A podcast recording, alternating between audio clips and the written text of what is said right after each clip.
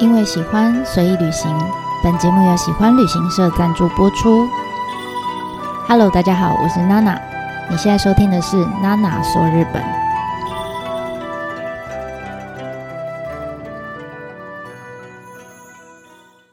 Hello， 大家好，我是 Nana，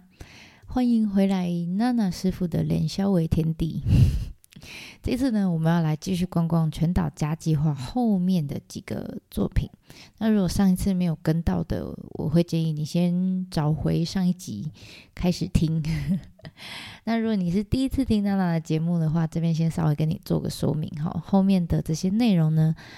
大部分是我自己在带团的时候，可能在巴士上或者在行程当中跟旅伴们做分享的一些内容的笔记，所以有很大一部分会掺杂我自己曾经在艺术季的活动里面的一些体验啊、感想啊，或是小故事哈。所以对实际去过的朋友来说，这些内容应该就是可以唤起你回忆的一帖药。那如果你是现在正已经在规划，或者是你已经在现场正准备要开始欣赏全岛家计划作品的人的话，那我会建议你稍微自己斟酌一下，因为下面的内容有一些会爆雷的地方，好，所以你就自己斟酌要听到什么样的程度。建议你可以先进去先逛一次，然后出来的时候听一下，然后再继续进去补一下你有没有你刚刚漏掉的地方，这样子。好 OK， 那我们这次就从上一次是从石人之家结束嘛，对不对？石之人的家计结束，那我们这次呢就从下面一个作品叫 ASD， 好，从 ASD 开始带着大家继续走。那我们跟全岛婆婆 say goodbye 之后，我们就继续在巷弄里面转来转去啊，然后接着呢你会突然看到有一个看起来不像一般民宅的东西，但是量体还蛮大的，而且还两个哈。原来呢，这其实是两个作品哈，就会在斜对面，你同时看到一个就会看到另外一个哈。这两个作品，一个叫 SD， 一个叫 AD。那这两个作品其实最早啦，都是请到艺术家荒神明香来做创作，然后建筑的部分也当然都是妹岛和世设计的。那只是说后面的这个 AD 在2018年的时候呢，建筑没有变，可是里面的作品有做一个更换，所以大家都以为说会不会全岛的作品就像直岛那样几乎都没有做更新，没有做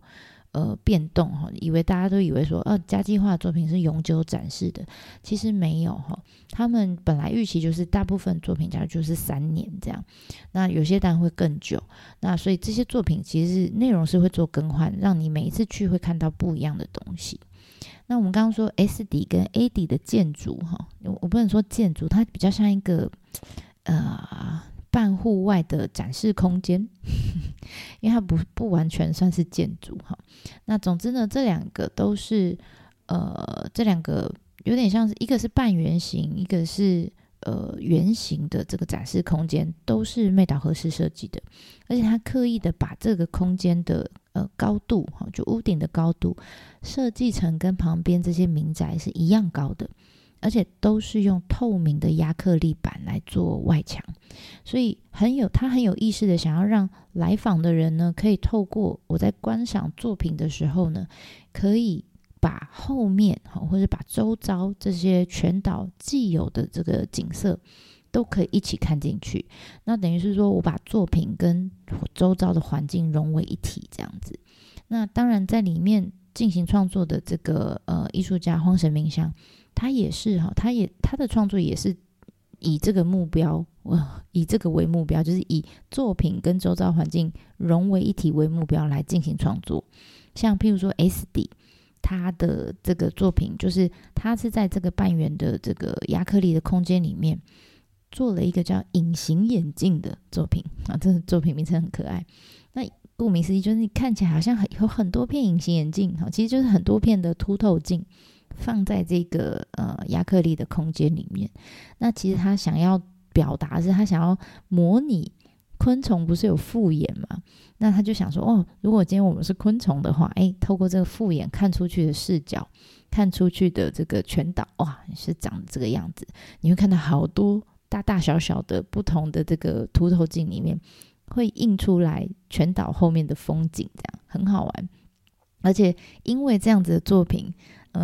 不知道为什么就是旅伴到这边来很自然就会激发出很多很有创意的摄影的方式。总之每次大家都玩到我真的是拉不走这样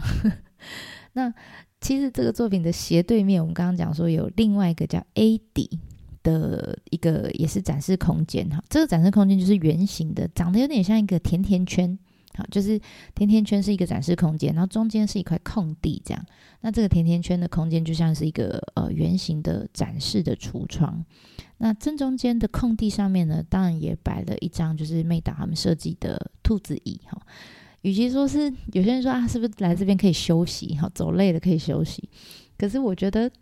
它就一张椅子是可以让多少人休息。我觉得它是一个，这个椅子放得非常巧妙，就是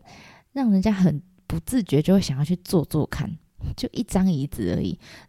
哪怕我们有5个人6个人都很想要去那张椅子上面坐坐看。我觉得那椅子放在那边其实就是跟刚刚那个隐形眼镜的作品一样，就是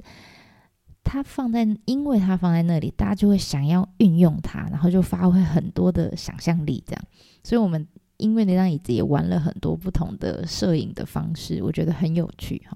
那当然我知道机会很渺茫了，但如果真的有机会，碰巧刚好你到这个作品的时候周遭都没有人，我真的就会非常建议你一定要坐到这个椅子上面去。你知道坐在上面看的那个视角，你是被作品360度包围，然后中间头顶上是天空的感觉，超棒，超棒。但是我知道这种要独享的机会是非常难的只能碰运气。如果有的话一定要把握这个时间，把握这个空档去体验一下。那我们刚刚说这360度的这个亚克力的橱窗里面，其实最早一开始展示的也是荒神明香的作品叫 Reflectwo。 那这个系列呢，其实是荒神明香这位女艺术家的代表作。那这位女艺术家很好玩，她比较擅长用的就是很色彩缤纷的一些不同颜色的色纸，然后会做出各式各样的压花，而且这些压花呢都是上下或是左右对称的形状来排列这样。那这个代表作我觉得艺术家的思考脑袋里面他的思考逻辑跟模式真的都非常有趣，就不是我们一般人就据说他这一系列压花的作品，对称的这个作品的灵感来源呢，是在他大学，他回想到他大学的时候，就在东京那边，他就在立根川，总之就是一条很大的河就对了，他就很习惯在这个河畔而且是半夜2点的时候在这边看风景我真不知道为什么半夜2点他会出现在那里，而且他一定是很常去看。他才发现，他说不知道是因为潮汐的关系，还是说水门关闭还是怎么样，总之呢他发现每天注意这个词，每天只要到半夜2点左右，这个河水立根川上面的河水的水面就会非常的平静，就平静到很像一面镜子一样。所以他就常常就是看着这一幕，就是因为河水很平静嘛，然后就倒映出这个陆地上对岸那个陆地上的一些植物啊，或是一些景色的剪影这样。那有时候看着这一幕就看到出神，那甚至有时候他这样头好像歪了90度看的时候，他就发现这些倒影就好像跟这个实际上在陆地上的这些物品就结合在一起，好像就是变成一个漂浮在宇宙里面很巨大的一个不知名的生物这样，让人家觉得有点害怕这样。你就觉得天哪，这个艺术家到底在想什么？我就问，到底为什么一个女学生每天半夜2点要去河岸旁边看倒影我真的不懂。不过还好的是这只是他的灵感来源，他创作出来的倒影作品不是这种恐怖系列的他反而是把它转化成一片一片，就是用人工的用纸的这个材质做出来的花瓣，一片一片，然后一片一片去贴出来，然后去瞧出来是上下对称那种倒影的感觉，其实蛮漂亮的，蛮漂亮。那我还蛮建议大家你可以上网络或者上我方格子去找你可以去看，你打荒神冥想基本上就会跑出这一系列作品，因为这是他的成名代表作。那稍微离题一下，因为这一系列的成名代表作除了在全岛上面曾经出现过之外，其实还曾经在一个新干线的主题列车上面出现过。那这个主题列车叫县美新干线，它是从东京到新系之间跑来跑去的这个路线，这样这个路线非常，这个列车非常有趣哦。它把美术馆跟新干线两个概念、两个空间把它结合在一起，所以你如果真的搭上这台列车，你会觉得很有趣，就好像是一个移动的美术馆的体验哈。而且很好玩的是，它就在这个列车上展出了荒神冥想的这个 Reflectwo 的系列的作品。那因为它是那个纸是就是那些纸片的花，它是悬吊的，它不是固定住的，它是悬吊，它不是贴在墙上，它是腾空的这样。那因为列车在移动的时候，这个花自然而然就会产生一些晃动，所以我觉得相较于全岛的版本，我觉得这个列车上呢，他所看到他所呈现的这个画面，跟当初他在立根川半夜2点看到那个景象是更像的，所以我觉得好有趣。当时在这个列车上，这个作品让我印象非常深刻。那有可能是因为我对吃比较没有特别的感觉，因为现在有很多日本的主题，台湾也是嘛，很多主题列车都是打什么哇，我结合在地的食材啊，然后是请米其林的厨师来啊等等之类的。我觉得这我反而没有，可能吃过我就忘了，但是反而是这个县美新干线这个整个的搭乘体验，但是到目前为止日本这么多的主题列车里面让我最难忘的。那虽然现在已经停驶了，可是我觉得maybe 有一天，我真心希望它可以再恢复营运，然后如果有机会大家有看到这个行驶的消息的话，一定要去打看看，我觉得非常有趣。好，拉回来全岛。好，那总之呢，荒神冥想这个花瓣的作品 Reflectwo 呢，也是一样有做更换，就是我们说它大概每几年就会做一个作品的更新，所以在2018年的时候，他们就把它换成一个是巴西的女艺术家的作品，叫 Yellow Flower Dream 黄花之梦、我乱翻的。好，总之呢，其实他的作品也是一样很 colorful 的，好，非常缤纷的色彩，其实跟原本荒神冥想的作品有一些雷同。那但是他这个巴西女艺术家创作的方式不一样，她是用拼贴画的方式，而且她不是用那个甜甜圈的空间来做创作，它反而是在这个亚克力中的空间里面有很多的隔板，很多的隔，它是在那个隔板的上面，我很难用形容的来讲这个作品，大家也是一样，可以上我方格子上面看，我有贴照片。总之，它是在隔板上面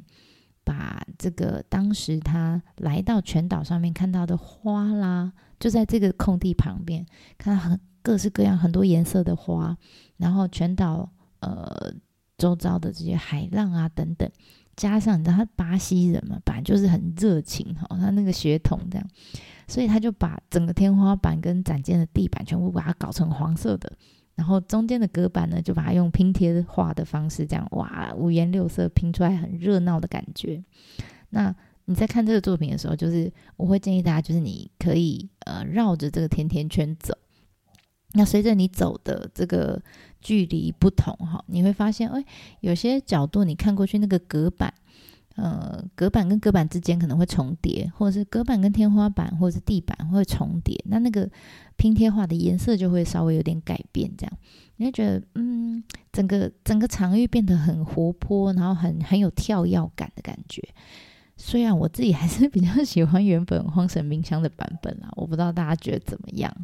就两个版本都有不同的有趣的地方。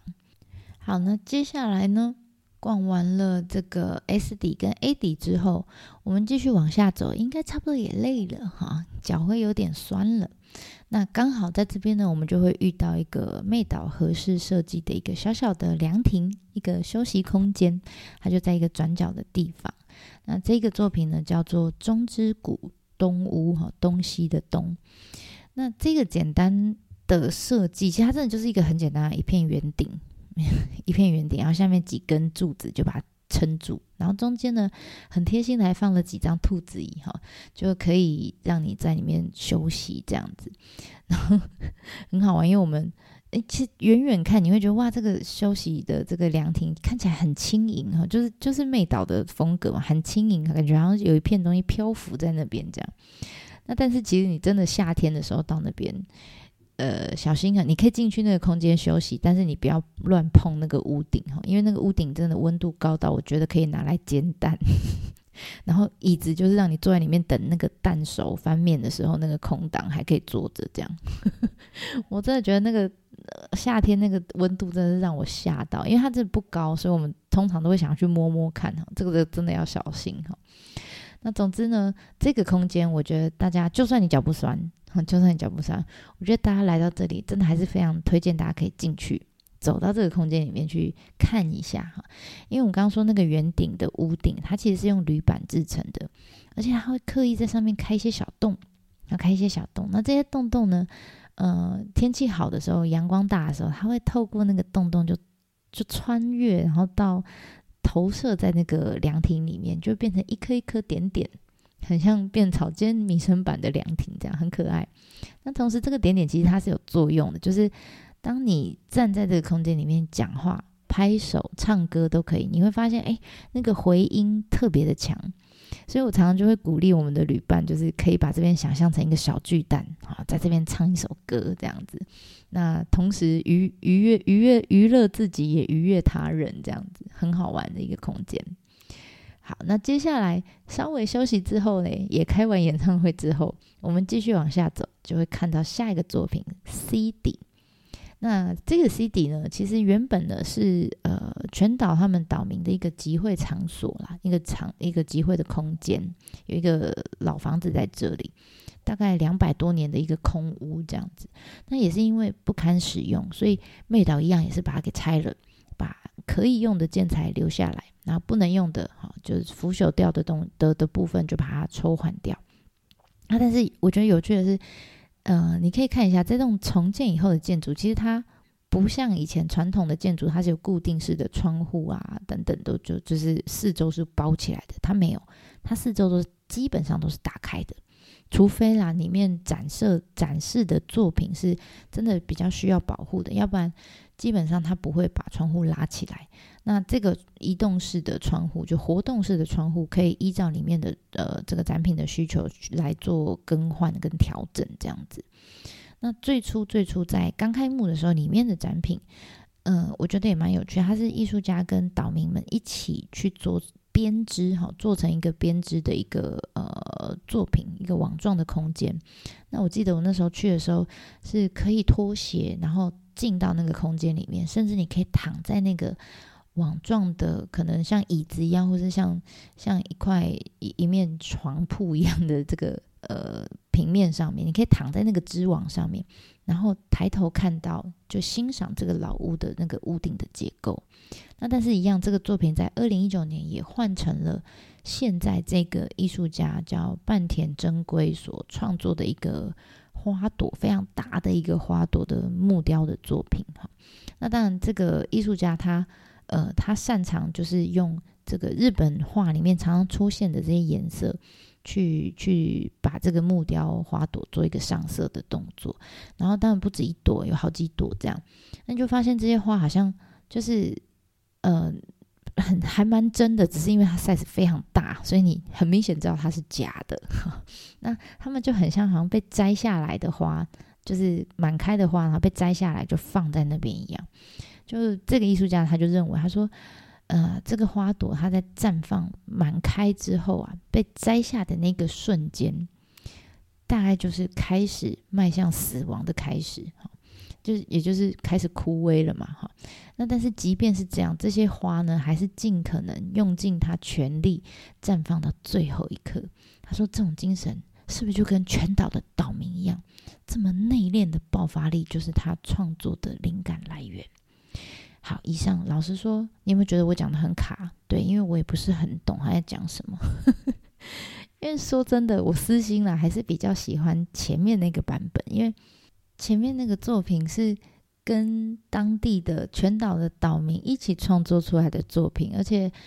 对我们这种观赏者，比较麻瓜型的观赏者来说，它是一个可以互动的一个编织的作品，不是好玩多了吗？好 anyway， 总之这个展就是现在换成了那个木雕的花朵的展这样子。